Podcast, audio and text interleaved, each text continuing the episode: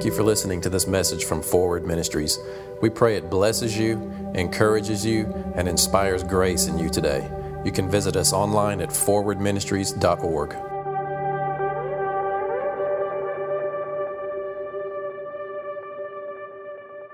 We're in this series that I'm calling Move Forward, and we're talking about who do you love? Have you done that? Have you gone to a life group or have you had a conversation where you start talking about all right this is this is the passion of my heart. These are the kinds of people that i would like to reach because what i'm wanting to do is shift how we pursue ministry or how we pursue our calling. And you know i think your purpose is fulfilled when you receive christ personally. Like in other words the reason god created you is to be his child. Like if you were to ask god why did you create me He'd say, Because I wanted you as my child. And there's all kind of scripture for that. If we were to go back and, and relook at all the, you know, the beginning of this series, you look at that, God's intention was to have a family. You know, he wasn't lonely, he wasn't lacking, but as an expression of his love, here you are. and that's it. You are breathing air with the Spirit of the living God within you because you've said yes to what Christ did for you. Your purpose is fulfilled. Amen? So now that you know who you are in Christ and you are living in your purpose just because you acknowledge God in your heart as your Father, now you're commanded to love, right? All, thank God you don't have the 633 laws to keep, you've got two. And they're not even for righteousness, they're for to represent Him. You realize that? I mean, the commandments that God gives us under this new covenant are proper ambassador rules, right? It's like, this is how you are to represent me. You're to walk in love.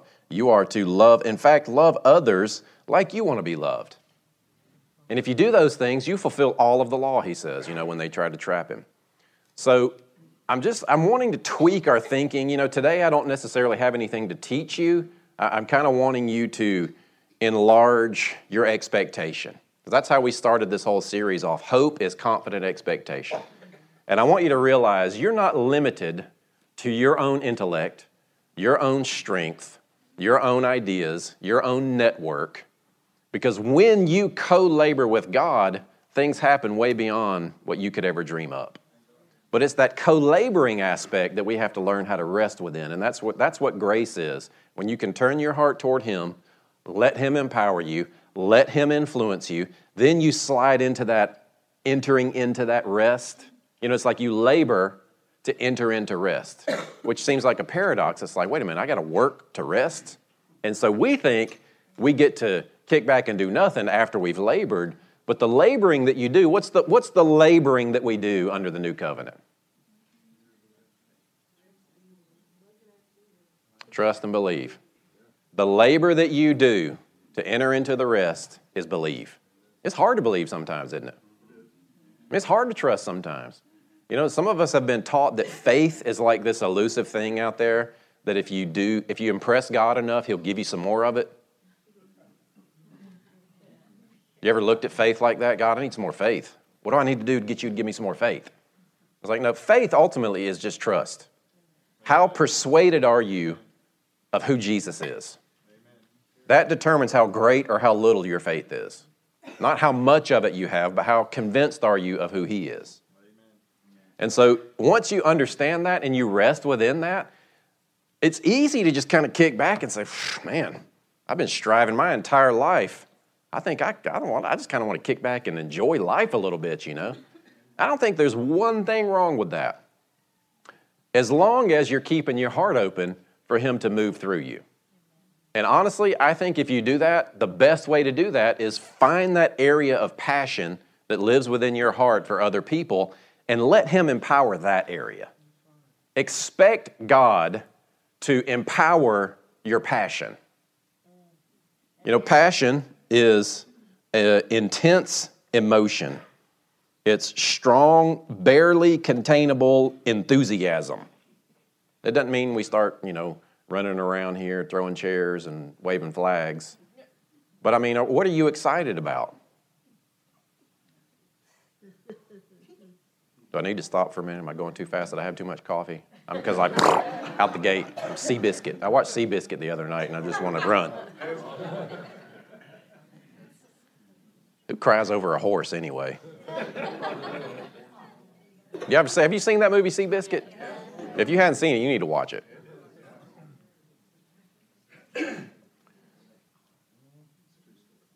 Passion, right? Because how many of you, if God appeared before you and said, This is what I want you to do for the rest of your life, just do this? How many of you would do that? Working on it, yeah? You know He's not going to do that. but you're waiting on Him to tell you to do it.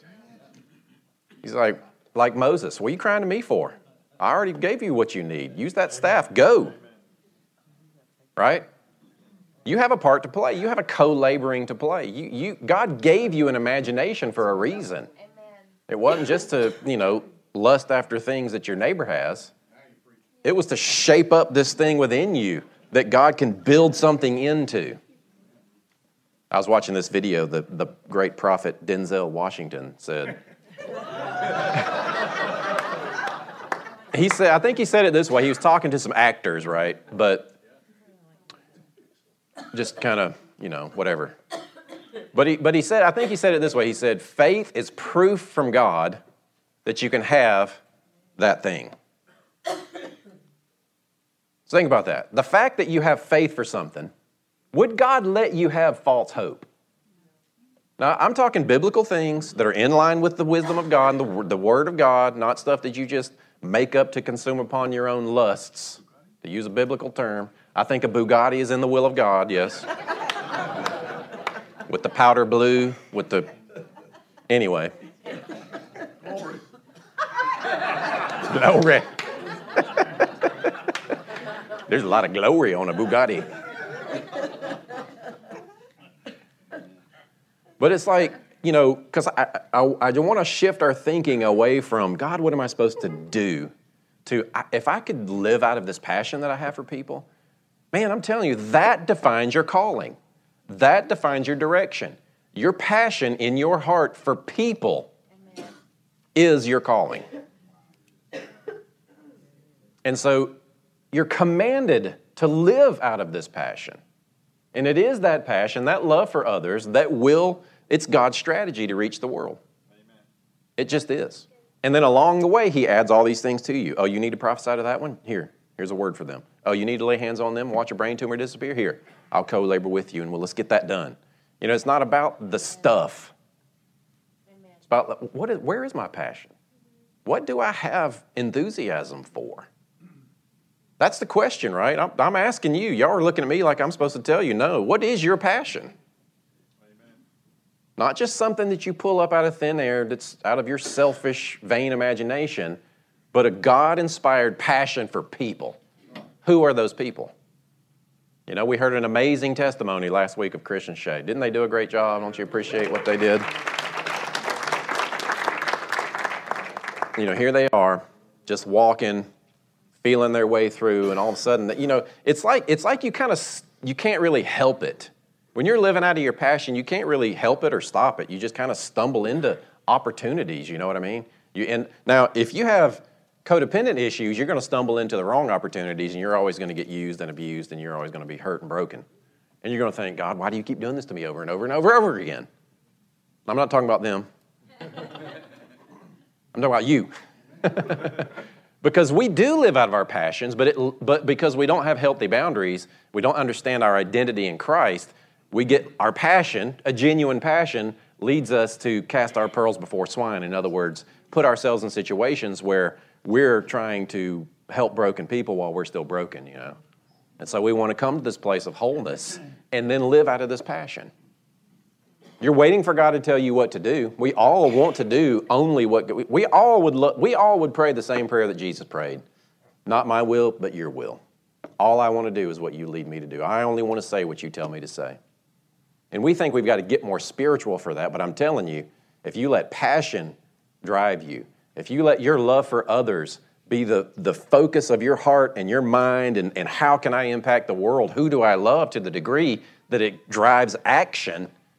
you don't try to ha- you don't have to try to hear God. You're just going to. I'm telling you, you just will. It's how it works. You keep his commandments, his spirit will flow through you. Not because it's a reward for keeping the law, but it's just the way that your heart works, right? Amen?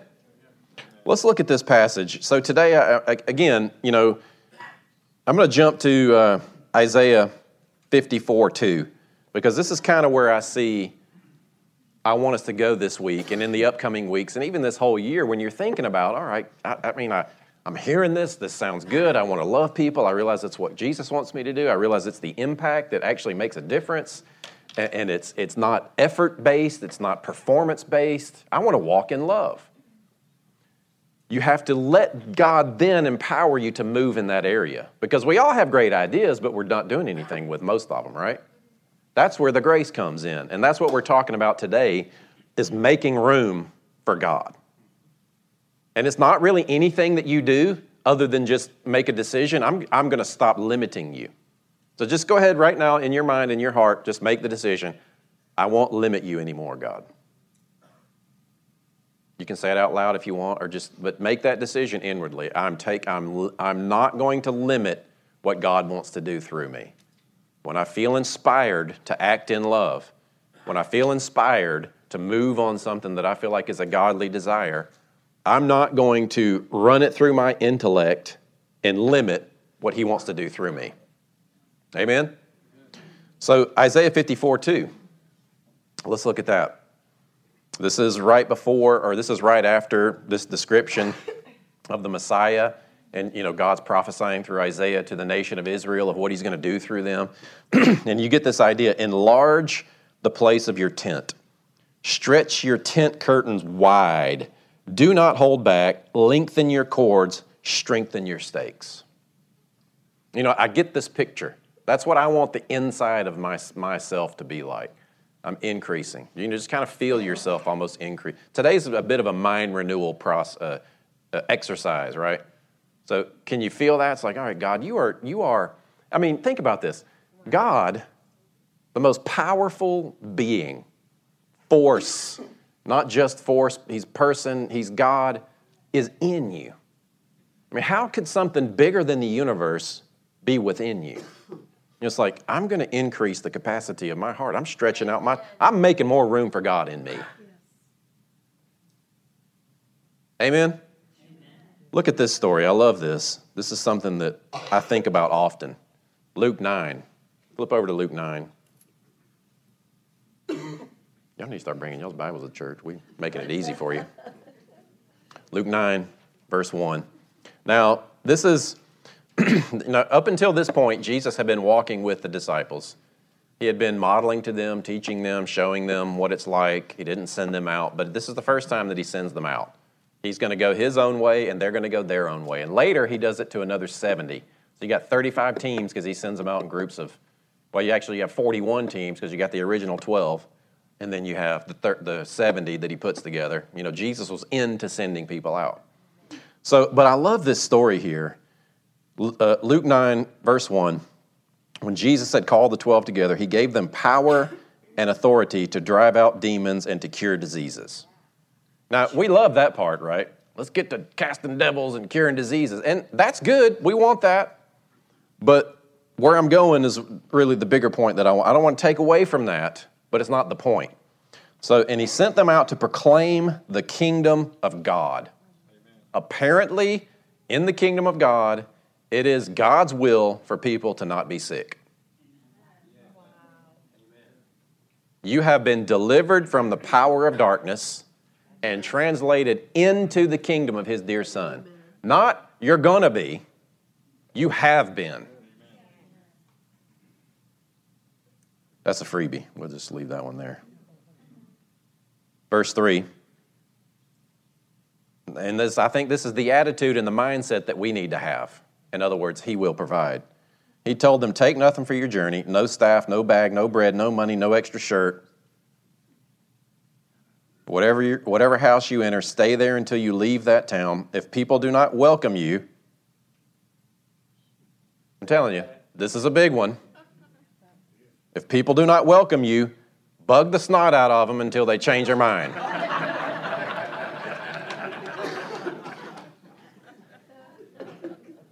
Worry, be afraid, figure out how to reach them. No. People don't welcome you, leave. I can feel it. Some of you are like, how, how do I? Leave. Say, leave. leave. Leave their town and shake off the dust of your feet as a testimony against them. You can pray for them. That's all right. You can still pray for them. So they set out, went from village to village, proclaiming the good news and healing people everywhere. Now, watch this. Skip down to verse, a later verse here. I won't tell you just yet. Don't, don't put it up just yet. You can take that down for a second. Now, think about this, right? This is the original 12. There's a doctrine in erroneous Christianity called cessationism that says that the gifts were only for the original 12 to establish the church, and then those gifts went away now, I guess some of them make provision for the 70 because they also walked in power, but cessationism says it was only for those original 12 to establish the church. They had the power, they had the authority to represent God, and then God took that away. God doesn't do miracles anymore. Eh, wrong. But look at this, and I love this. You know, who's this guy is my question. Verse 49, jump down to verse 49. Now, this is John the one that Jesus loved, self proclaimed of John, the one that would lay on his chest and recline with him and recline against him, the one that knew the love of Jesus. John says this Master, said John, we saw someone driving out demons in your name, and we tried to stop him because he is not one of us. Keep it on that for a minute. Think, now, think about that. John, Are you thinking about it? Good, because I'm not going to say anything till you think about it. Seriously, John walked with Jesus, saw him. We told that one to stop because he doesn't go to our church. We told that one to stop. He doesn't he can't do what we do because he didn't go to our school. Now they went to the best school on the planet, obviously. But this is the attitude, this is the mindset. He doesn't know what we know. We told him to stop. Where did John get this idea? Because look at Jesus' response. Verse 50 Do not stop him. For whoever is not against you, or me in other translations, is for me. If he's not against me, what if that was our qualification of whether or not other people are believers? Is he against me? Nope. Well, then he's for me. Count him a brother, Amen. count her a sister. Yeah, but they don't, they don't get the doctrine right. That's, they're not, is he against me? Nope. Then they're for me. What if we just were that welcoming? What if we were that open toward other people? Now, see, again, my goal here today is just, just to kind of get you to increase the expectation of co laboring with God. Here's a guy. Who is this guy? Apparently, he heard Jesus somehow give power to the 12, and he's like, I'm doing that too. By himself. Think about it. Who is this guy? Not even mentioned by name, mentioned one time. This guy's out doing the stuff, representing Jesus, walking in the power that Jesus gave the disciples, and he's out there doing it, and Jesus said to let him do it. I want that to be you. You don't have the special anointing doesn't exist. You don't have the right church. You don't have the right calling. You're just some dude that heard that it could be done, and you go out there and do it. I mean, you know, how did this guy, I've thought about this, how did this guy know? Was he hiding? Was he following them, wanting to be, you know, and he heard Jesus and he thought, I'm going to go do that. Let's just see if it works, you know. He just went out there and did it. That's you. Quit waiting. Quit waiting for Jesus to turn the scepter towards you and say, You're one of the 12, now do it. Jesus is like, If you, you with me, you against me? All right, fine, do your thing. He didn't say, Go get him, bring him here, let me teach him for three years.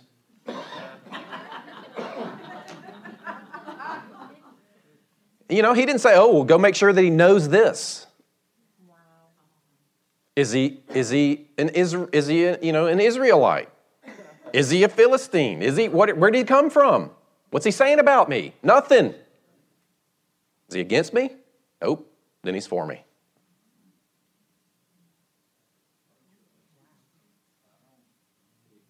I just I just feel it getting bigger inside. That is the attitude of Jesus. Are you against me? Nope. Then you're for me. Don't stop him. 2 Kings 4. This is a powerful story. This is a, uh, this is a woman whose husband served God and died. And uh, she, well, it, let's read. Say, shut up and read. No, don't say that. 2 Kings verse 4. Uh, 2 Kings 4, verse 1. The wife of a man from the company of the prophets cried out to Elisha. So Elisha, right, um, who had a double portion of the anointing that Elijah had. How many of you want a double portion anointing? I just tricked you. You got Jesus. There ain't no double portion. There's one portion, it's Jesus. You got it all. Say, I got it all. You lack nothing. There's not anything left for you to get. Sorry. The wife of a man of the company of the prophets cried out to Elisha, Your servant, my husband, is dead. And you know that he revered the Lord, but now his, it's, like, it's almost like she's kind of given these credentials. It's funny how we but anyway, but now his creditor is coming to take my two boys as his slaves. You see the, you see the picture, right? This woman's husband died, and the creditors are coming to take her two sons to go be slaves. I mean, what, what, what would you do in that position? Somebody showing up, give us your kids. You owe. Verse 2 Elisha replied to her, Well, how can I help? Tell me, what do you have in your house? Your servant has nothing. So he's like, What do you have in your house? She says, Your servant has nothing at all except the small jar of olive oil. So the very thing that she says, Well, I, I don't know, but I've got this. You watch, he's like, That's what I'm going to use then. Watch, verse 3. Elisha said, Go around and ask all your neighbors for their empty jars. Don't ask just for a few. Amen. Remember that. Don't ask just for a few. Uh, Travis reminded me of this story this week when we were talking about where this message was going to go, and it, it just fits so perfectly. Verse 4 Then go inside, shut the door behind you and your sons, pour oil into all the jars, and as each is filled, put it to one side. Now, she's got one small jar, right? And he's telling her, pour, fill up another jar, and as it's full, set it aside, fill up the next jar. What's she got to be thinking? Well, how, how's that going to work? I got this jar, and you want me to get these jars. It's going to fill up the bottom, maybe, right? But yet it was her that said, Well, I've got this. You know, this is what's in my hands. It's like what God said to Moses. You know, what's in your hands? Well, I've got this stick. All right, let's use that. What's in your hands? That you think that God can't do anything with. Are you feeling it?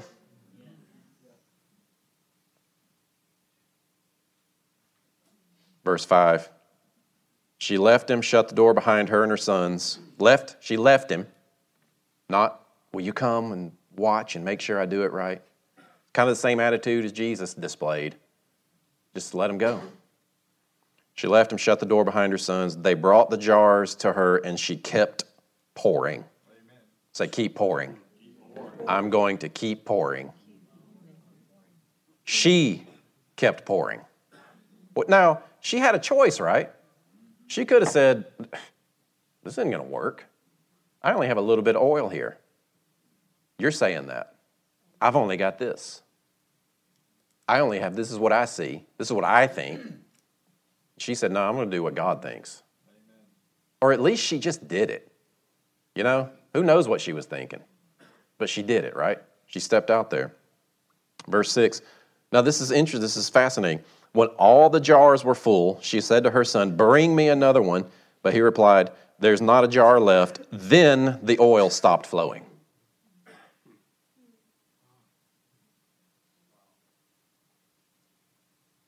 There's an account in Psalm of the Israelites that's also talked about in Hebrews that says that um, they limited the Holy One of Israel.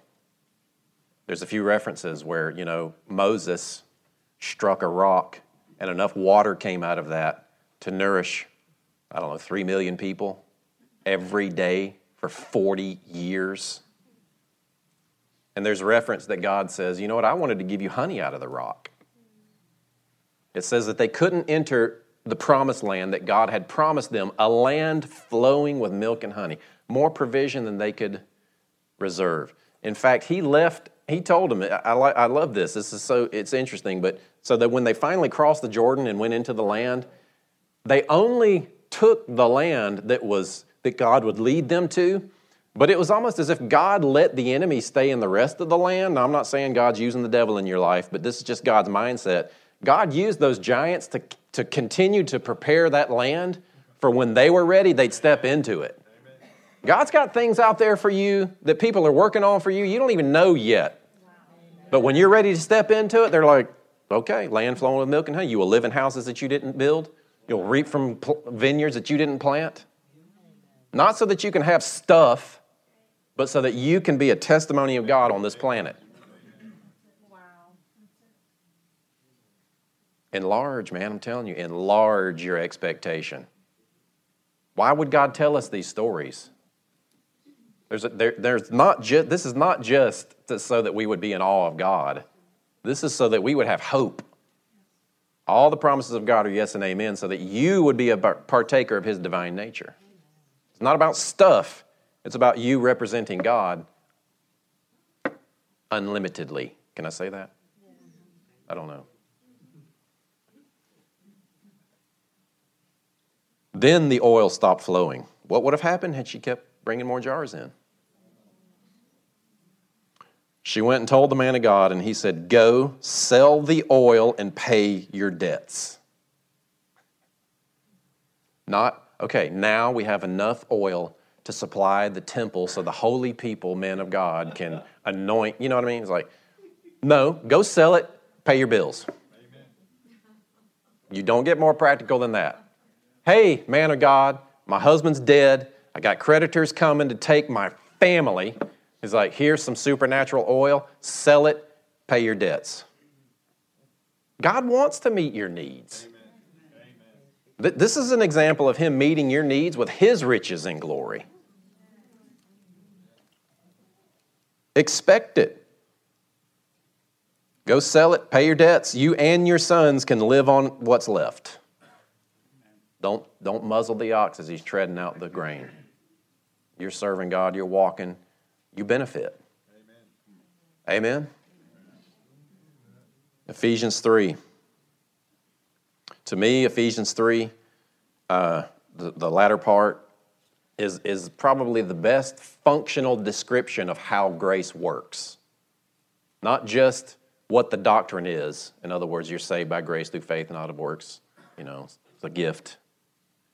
So, grace, how does it work? I think this is a perfect explanation. And this is a prayer of Paul. I pray that out of his glorious riches. See, when I hear a phrase like that, out of his glorious riches, it's like, man, how many pots do I have?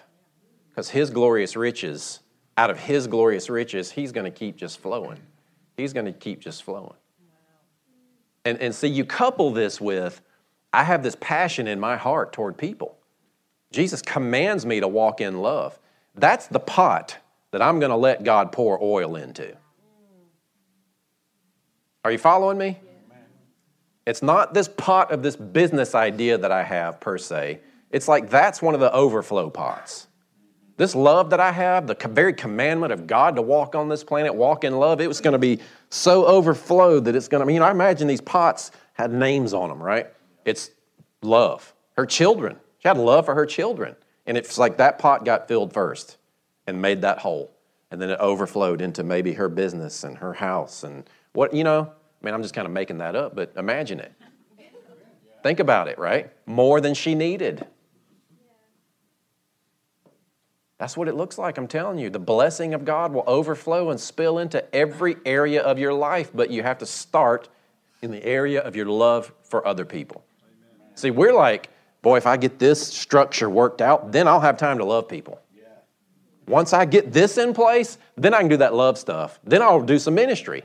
You know what I mean? But I'll get this, let me get this pot full and get my money right. then I'll go love some people. It's backwards. Let Him fill up your passion pot.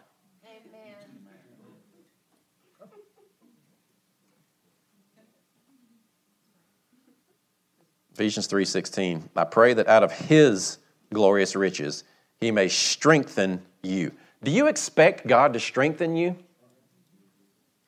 I mean that's that's the prayer. God inspired Paul to pray this.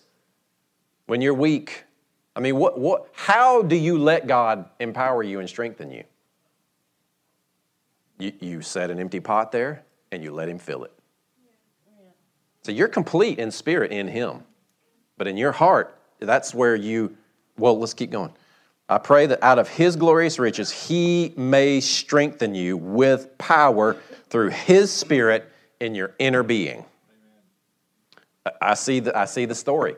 That strengthening of his spirit in your inner being is that oil being poured out into you. And it's, it's limitless. And it fills you up. So that Christ may dwell in your hearts through faith. Well, I thought Christ was already in my heart. See, there's an element of you turning your heart continually toward God through your mind, through your thoughts. You're transformed by the renewing of your mind. Set your mind on things above. Whatsoever is lovely, pure, of good report, think on these things. Because when you think on those things, it's as if you're opening those doors of your heart to let that oil be poured in there to overflowing capacity. Think on these things what's true, lovely, Amen. pure, good report. And then, you, and, then you, and then you let that sit within your love for others.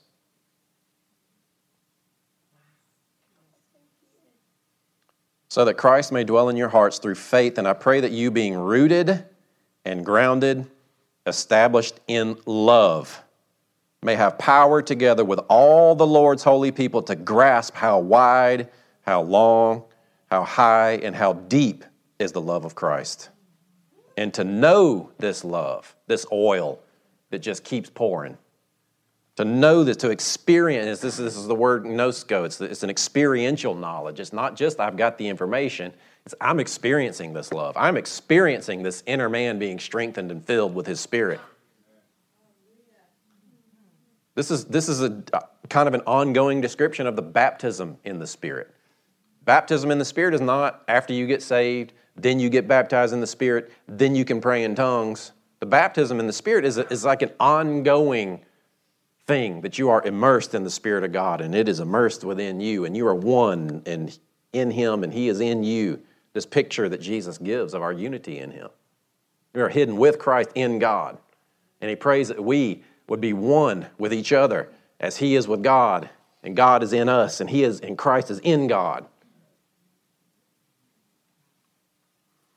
Together with all the Lord's people to grasp how wide, long, high, deep is the love of Christ, and to know, verse 19, and to know this love that passes knowledge. It's better. It's better than knowledge. It's not that uh, God says, Well, you don't need some knowledge, just let me love you. It's like, no, love is higher than knowledge. Like the knowledge is in the love. You, you, when you're motivated by love, you just kind of know what to do. It's not like either love or knowledge. It's love encompasses the knowledge. Amen? It's higher, it's better, it surpasses. And to know this love, to experience this love. So he's talking about these pots, this oil your heart is this pot being filled with the oil of God, being filled with His love for you.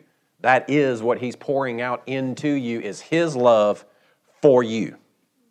Not money to pay your debt, because that's what gets birthed out of this. He's pouring His love into you. His love has everything in it that you need. See, then Jesus has made unto you wisdom and knowledge and sanctification. That's why we focus so much on love, and you need to experience the love of God for you because it is what He's trying to give to you. And you, you can experience it by, for me personally, I experience it the most when I'm just thinking about what Jesus did for me. You know, the decision that he made in that garden to let himself get arrested and nailed to that cross and, and be separated from God and pass into the grave. I mean, that's very real for me. That's what does it for me.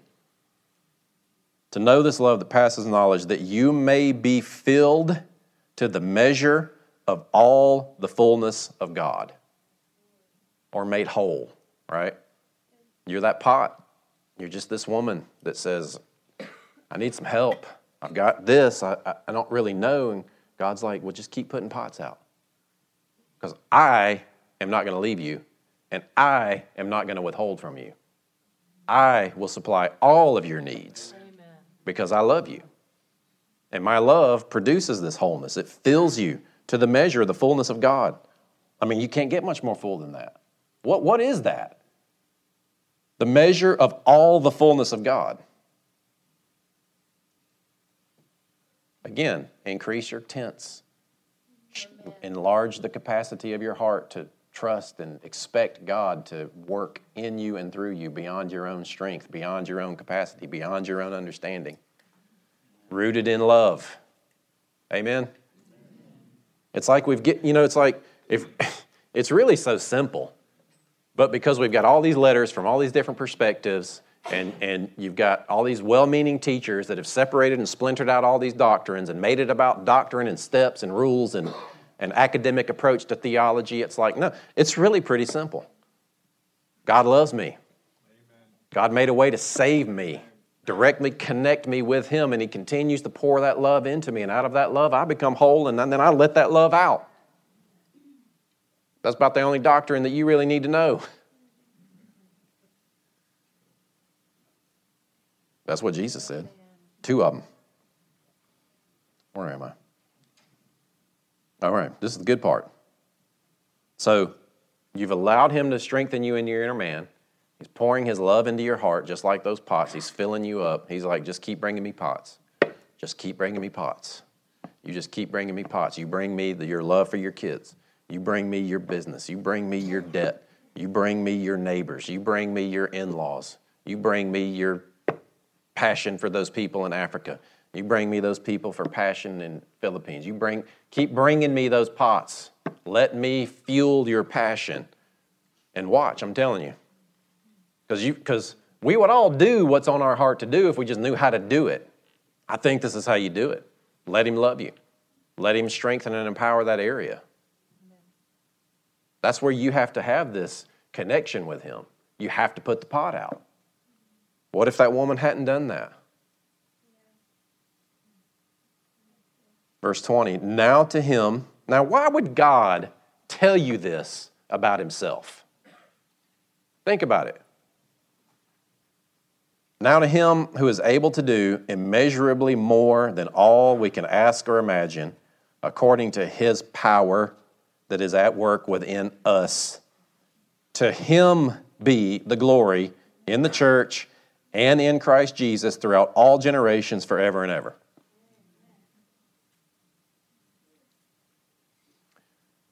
It's like he's saying, Look, I want to work through you. I, I, I, will love you. I love you. My love for you will bring this wholeness that you so desperately long for. And it will bring you to such a place of wholeness that it spills out.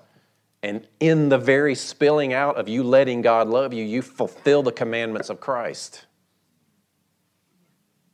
And then he says, Oh, by the way, I can do that immeasurably more than you can ask or imagine. I have a pretty big imagination. How about you? It doesn't, it doesn't work just because you have righteous intention in your imagination. There's something in this putting out of the pots and letting and engage, engaging with Him in your heart and then stepping out in it, right? That's the part that that's your, that's your part. That's your responsibility. Mean, I, nobody can tell you exactly how that happens. We might find better language for it that helps us understand and inspire, but at this point, it's like, all right. And next week, we're going to dig down a little bit deeper and maybe walk away with the plan personally for you and where your area of passion is. But today, increase your tent pegs. Like, I don't know what it is, I don't know how, but God, you, you told this about, you told, you're describing yourself to me, and apparently you want me to know that you can do more than I can ask or imagine. You wouldn't have, you wouldn't have put it in here. I mean, why would God want you to know that about Him? You ever meet people and, and they start telling you about who they are?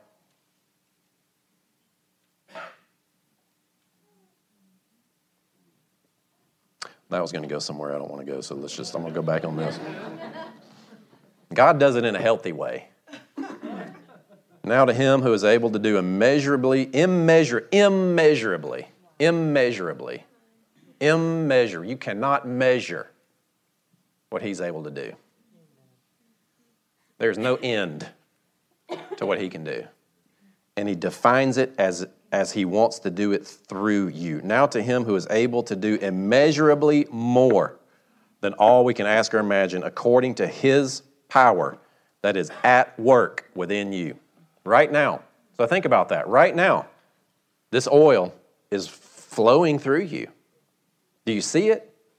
I mean, this love that God has for you, it, it's a continual, this helmet of salvation, it's a continual reminder in your thoughts that you are saved and this breastplate of righteousness is a continual reminder that he's, that he's sustaining you in His righteousness.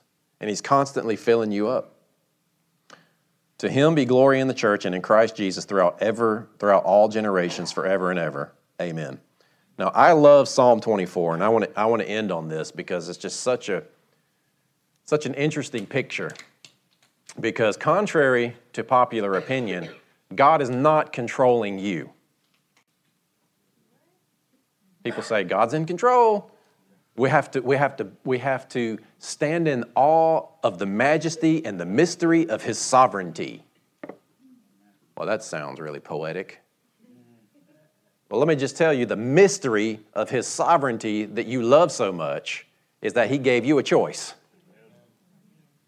Like you confront these guys that teach this ultra sovereign, hyper Calvinistic message that God has ordained everything and everything that happens is God allowing it to happen.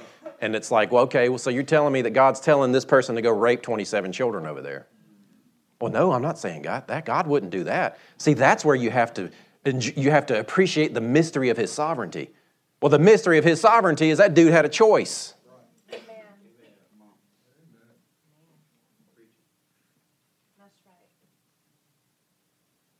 I love this.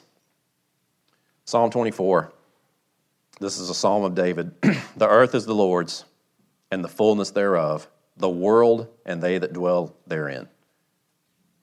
And he, and he gave you dominion over it. It belongs to him, but we're managing it in the meantime. Amen? Amen? He doesn't violate what he declared in the beginning, and that is, he gave it to mankind, dominion to mankind. It's like a lease. It's like we have a lease over the planet. You know, I, I Sarah and I rented our old house for the last year. I can't go over there and walk in there and tell them how to cook their food and how to treat their children and where to put their furniture.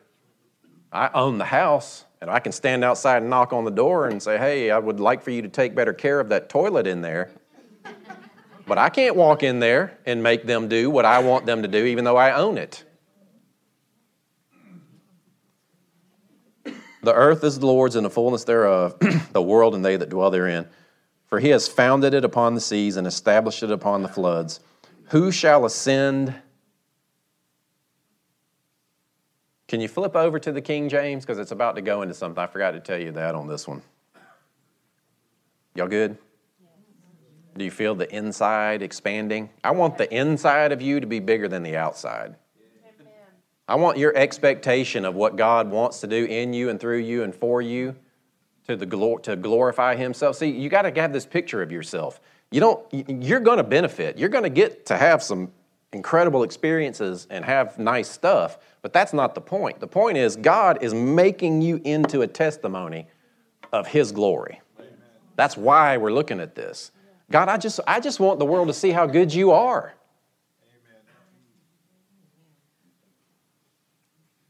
Verse 3 he, he, who, who shall ascend into the hill of the Lord? Now, you got to realize that some of these prophesied questions were fulfilled in Christ. Who shall ascend into the hill of the Lord, or who shall stand in his holy place? Well, Jesus did that. So you can't go back and read this Old Testament stuff and forget about Jesus. In fact, one of my favorite things to do is read the Psalms and see where Jesus fits in. When, when I was progressing through my salvation path and experience, because of my journey and what I thought was going on in my life and this, all this demonic stuff that was going on, I'd read Psalms and I would see, man, this is Jesus in the grave, experiencing Hades on my behalf. He knows what I'm going through. And I, and I can have victory because he's already been there and conquered it. I don't have to go there. That was very real and personal for me. But you can't forget Jesus when you go back and read this. So, Jesus, who shall ascend into the hill of the Lord? Well, Jesus. I've got you thinking deep. Oh, that was. Uh, verse 4 He that has clean hands and a pure heart, who has not lifted up his soul unto vanity, nor sworn deceitfully. So Jesus did that for you. That, does it mean that you can lift up your hands to vanity and swear deceitfully? No, it doesn't mean it gives you permission to do that. It's just that you're in Jesus. All right, so Verse 5 He shall receive the blessing from the Lord and the righteousness from the God of his salvation. This is the generation that will seek him. That they seek my face, O Jacob. Lift, and this is where I'm going. I just didn't want to leave out that first part. But verse 7, this is, I think this is an instruction to you. How do you let God fill you with his love? How do you experience his love for you? How do you keep putting those pots out to let that oil continue to flow. Lift up your heads, O ye gates. Talking to people. You are the gate. Well, I tell you what, I went to this church and they had an open portal in heaven and it was just off to the left front corner of that. No, you're the open portal to heaven. You. You are the gate. You are in that heavenly holy of holies in Christ, and God brings his presence into this earth through you. So lift up your head, O ye gates, Lift up your head, you ever, uh, uh, you everlasting doors. Say, I'm an everlasting door. You're the door that determines if you're going to leave it open and let that oil keep pouring, keep putting out the pots. And the King of glory shall come in. See, this I hear, I hear Ephesians 3. He's like, he's like, God, let God I pray that God strengthen you in your inner man so that Christ may dwell in your heart by faith. That's what I hear here. It's like, set your heart, set your faith toward God, set your face toward God, and the King of glory will come into your heart. These aren't, you just get in the New Testament, you just get more understanding and fine tuning of these kinds of concepts. Are you with me? It's not some separate doctrine. All right, so Who is this King of glory? The Lord strong and mighty, the Lord mighty in battle. Lift up your head, O ye gates, and lift them up, you everlasting doors, and the King of glory shall come in. Who is this King of glory? The Lord of hosts. He is the King of glory. He is pouring that glory through you. Just stand up with me. Just stand up and lift up your head. Jesus, we set our attention on you. We set our face on you, God, the King of glory the Holy One, the Creator, the Majesty on high. You are the preeminent one. There is no one above you, Jesus. And I lift up my head and my face to you, and I turn towards you, and I recognize that because you love me, you are continually filling me with that love that brings wholeness so that you will pour out into this earth. And I'm just going to live in your love for me and my love for others. I expect you to empower my passion for others. I'm not going to try to figure it out. I'm not going to try to figure out how to make the pot to get the oil into it. I'm just going to serve my heart up to you. I'm going to present myself to you and expect you will transform me as I believe on the truth, as I think the thoughts that you uh, that are based on your reality, God. so that you will be glorified through me and I will be a testimony of your goodness and your righteousness and your power in this earth. I'm tired of the debt. I'm tired of the lack. I'm tired of the sickness. I'm tired of the confusion. I'm tired of all the weight of life. I want to be a, a pot, a vessel of your glory in a real way. In a real way, not just some poetic goosebump kind of way, a real way, God. You moving through me, touching lives, bringing wholeness around me. I expect that. I'm, in this moment, I'm not going to try to collapse that immeasurableness into certain ideas. I'm just going to let it be big. I'm just going to increase the capacity of my heart in this moment. And I know that you self define as someone who immeasurably above, immeasurably above all I can ask or think. Because I, I can see it. In this moment, you're wanting to start making certain decisions, and, and that's all right, but don't let it be limited. Amen? Don't let it limit what he wants to, what he wants to do through you. Don't let your thoughts be the ending of the pots. Amen?